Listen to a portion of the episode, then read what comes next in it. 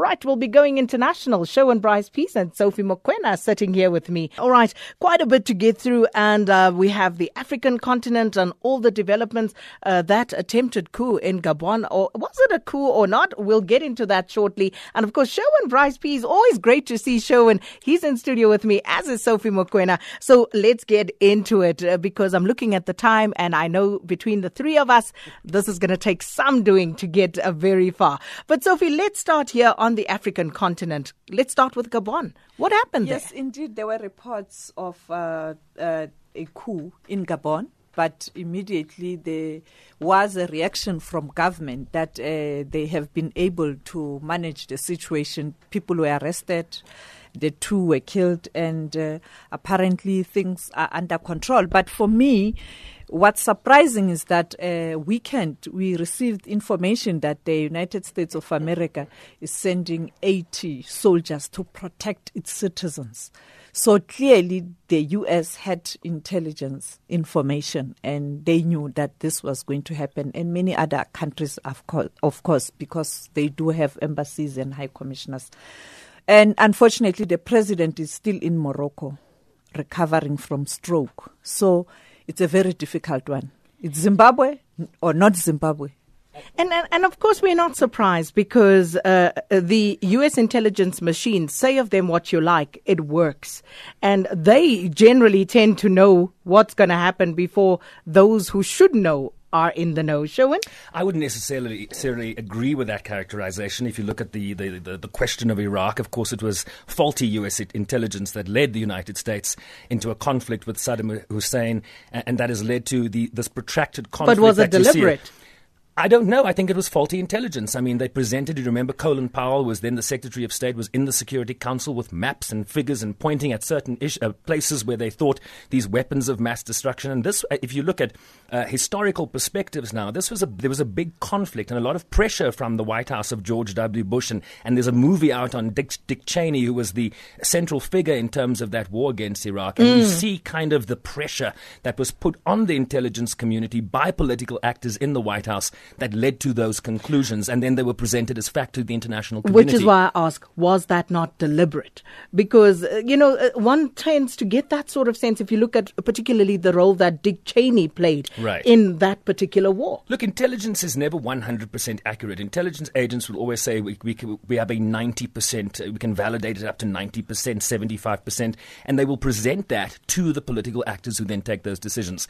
So, yes, it was, I think there was political pressure in that instance, but I am just, I want our viewers to understand that intelligence isn't foolproof. And, mm. and so I don't know the answer necessarily. You know what, Sakina? Uh, partially I agree with Sherwin. You know, last year I attended a women function.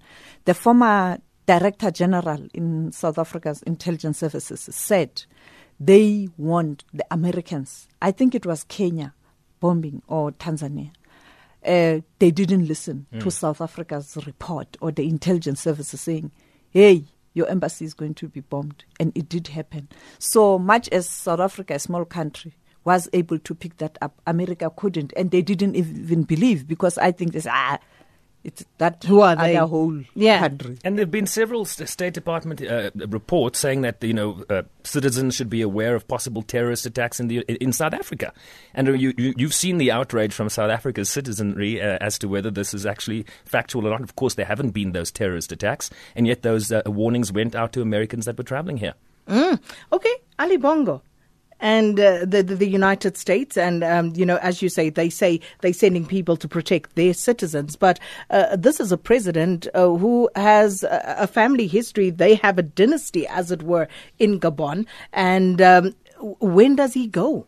Or who is propping him up at this point? You'd recall even his election was so controversial. You'll recall right. that Jean Ping, the former AU commissioner was contesting those elections and the results were contested. And finally he took office because like you are saying you know once a dictator always a dictator the father was a dictator. If i were to give a short example i went there during the state visit of Thabo Mbeki in Gabon. When we arrived at the airport you know they brought a car you know slashla open coupe and they drove with president Mbeki and that uh, president Ali Bongo a distance of Johannesburg to Pretoria in an open car. And Mbeki was so angry, angry security risk, and this fanfare. People lined up from here to Pretoria, hot women waiting the whole day in the sun.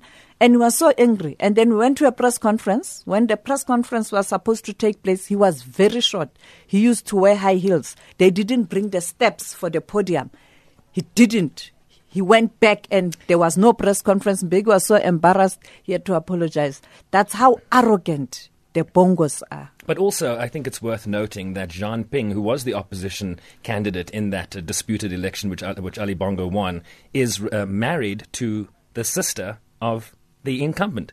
So when you talk about dynastic politics, it's not really going to move that far mm. from the hmm. Bongo family, even if Jean Ping comes in, because there is a marriage there that connects the two families. And the father was married to the president of uh, Congo, Brazzaville's uh, As you see, the, the, slope is slippery.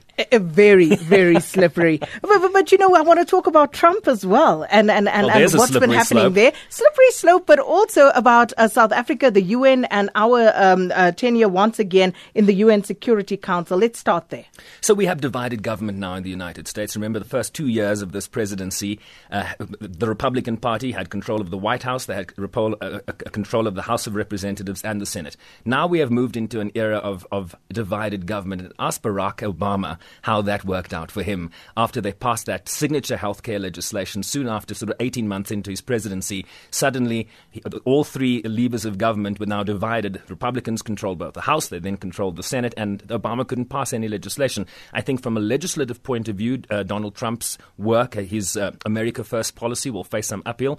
But also now you have the investigative powers that Congress now has the Appropriations Committee, the Intelligence Committee. These is chairs of these committees are now Democrats, and they can subpoena the president's tax returns, which we haven't seen. They can subpoena witnesses to come back in terms of the, the investigation into possible Russian collusion. You are going to see a lot more scrutiny of this president than you have under the Republican leadership of those both those chambers over the last two years. This is going to be a tough year, and in addition to that, in the background, you have the Robert Mueller report that is investigating possible collusion between the Trump campaign and Russia. And where is that going to go? We've seen his personal lawyer, Michael Cohen, plead guilty to tax uh, uh, campaign vi- campaign finance violations, at, according to him, at the instruction of the president. So, how high will this go in terms of uh, uh who will fall in, in this investigation? And the speculation is, is that 2019 is going to be a decisive year for President Trump, whether in his favor or not so. Mm. And um, globally, um, he's got challenges. I mean,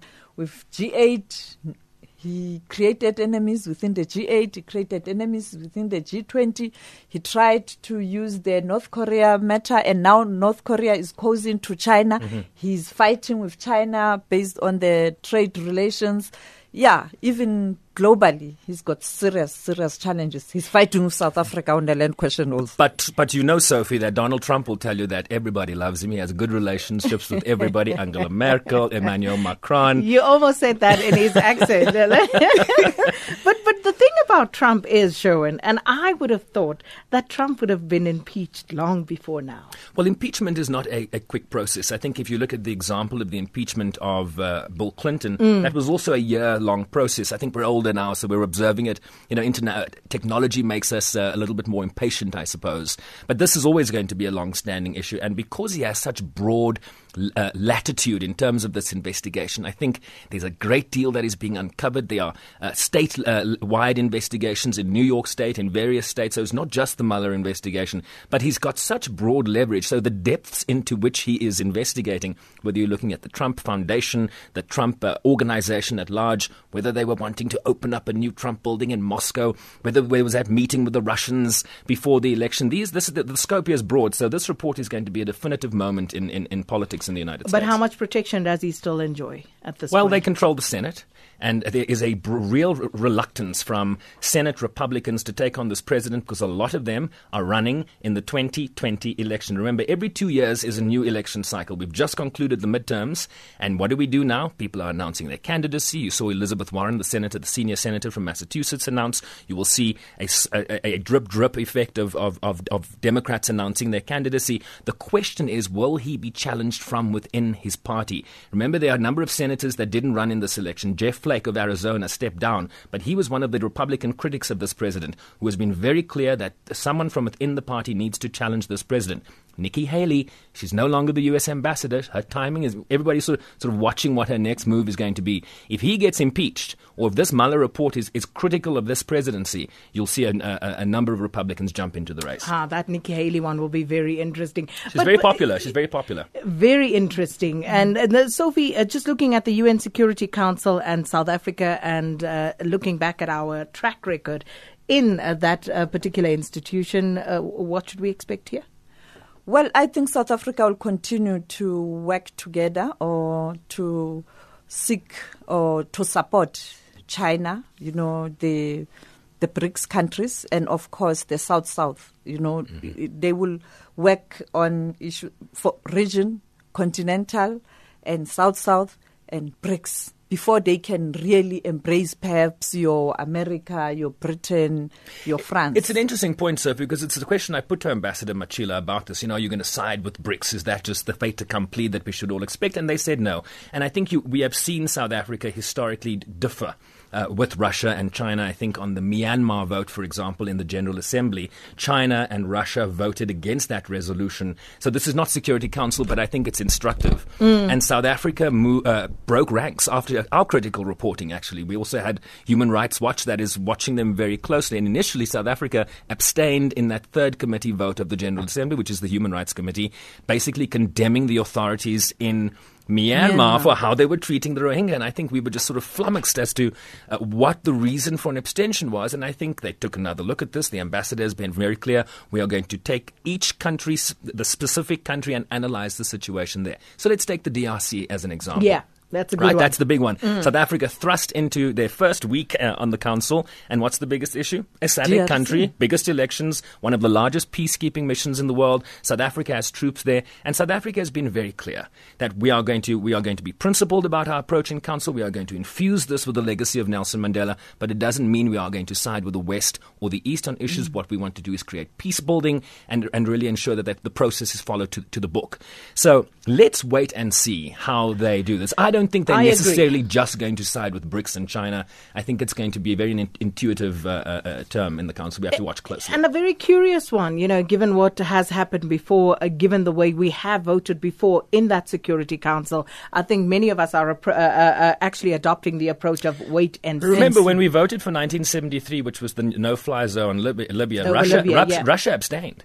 China abstained. That's why that resolution passed. We voted in favor of it. Mm. So we broke ranks there too. But I think at that time it was the internal politics. It was the internal politics. The South African government, the governing party doesn't want to say it in public. It was the internal politics. Mm. You come in, you are a new president, you think you can do things differently because the previous one used to do things in a wrong way in the Security Council. You're trying to impress. And unfortunately, disaster, disaster. You don't even listen to your ambassador who's based at the UN when he says, mm-hmm. let's take this direction. You decided, no, I'm the Alpha and Omega. We're going this way. Disaster, disaster. And we hear the South African public raising that question even today, over and over, when we talk about South Africa in the UN Security Council, people are very wary. Look, people are very interested in how South Africa will behave now. I think the new dawn is something that the, the president, uh, his team has, has visited uh, continents and big countries, the developed world, looking for investment, and this becomes part of the narrative, right? How are we going to behave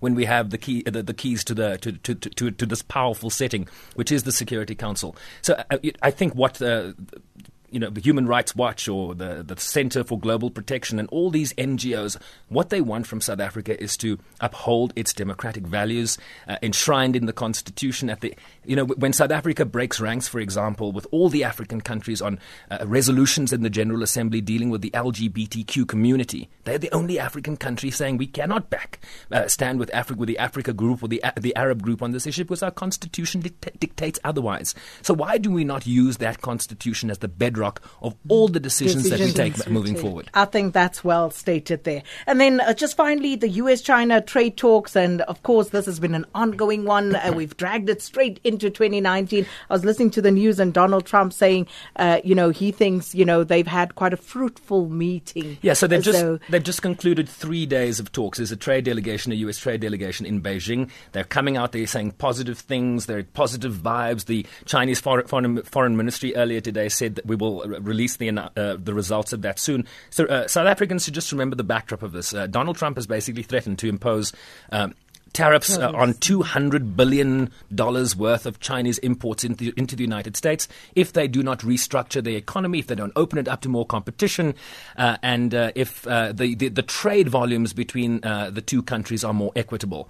What we're hearing now is that there might be a deal on the table. There could be something announced soon. But remember what you mean the two elephants fight, right? It's the little guys that get trampled, the grass underneath the feet. And if you listen to uh, um, um, the, Reserve Bank Governor Kganyago, if you listen to the IMF um, Managing Director Christine Lagarde, tariffs are not a good idea. Protectionism is not a good idea for the world economy. So if this were to happen, Sakina, small developing countries, emerging economies like South Africa that are in a very precarious position anyway, are going to suffer the most. And I knew time was going to be the enemy, but we have to talk about South Africa, Nigeria, two of the largest economies on the continent going, going to elections, to elections this year. Yes, uh, big stories. Uh, all eyes on South Africa. Uh, the ruling party or the governing party, the ANC, facing challenges internally and externally with the opposition parties hoping that uh, they can uh, uh reduce the power of the ANC. And then in um, in Nigeria also, Buhari is facing a stiff challenge from the opposition parties. So uh, from foreign side, we'll be monitoring and preparing to cover the elections in Nigeria, and I am definitely sure the politics team here at home will be focusing on South Africa. and Botswana, of course, and Khama is fighting with Masisi.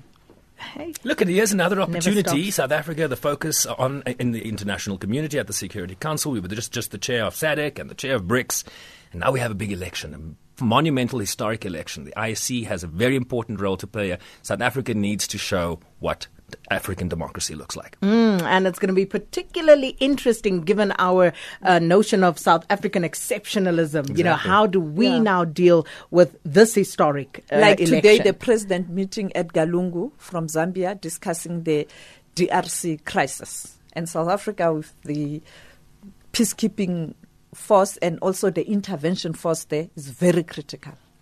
Well, I tell you, this could go on forever and ever. And thanks for all the kind messages. Uh, thanks, Sherwin Bryce Pease, uh, Sophie Mokoena.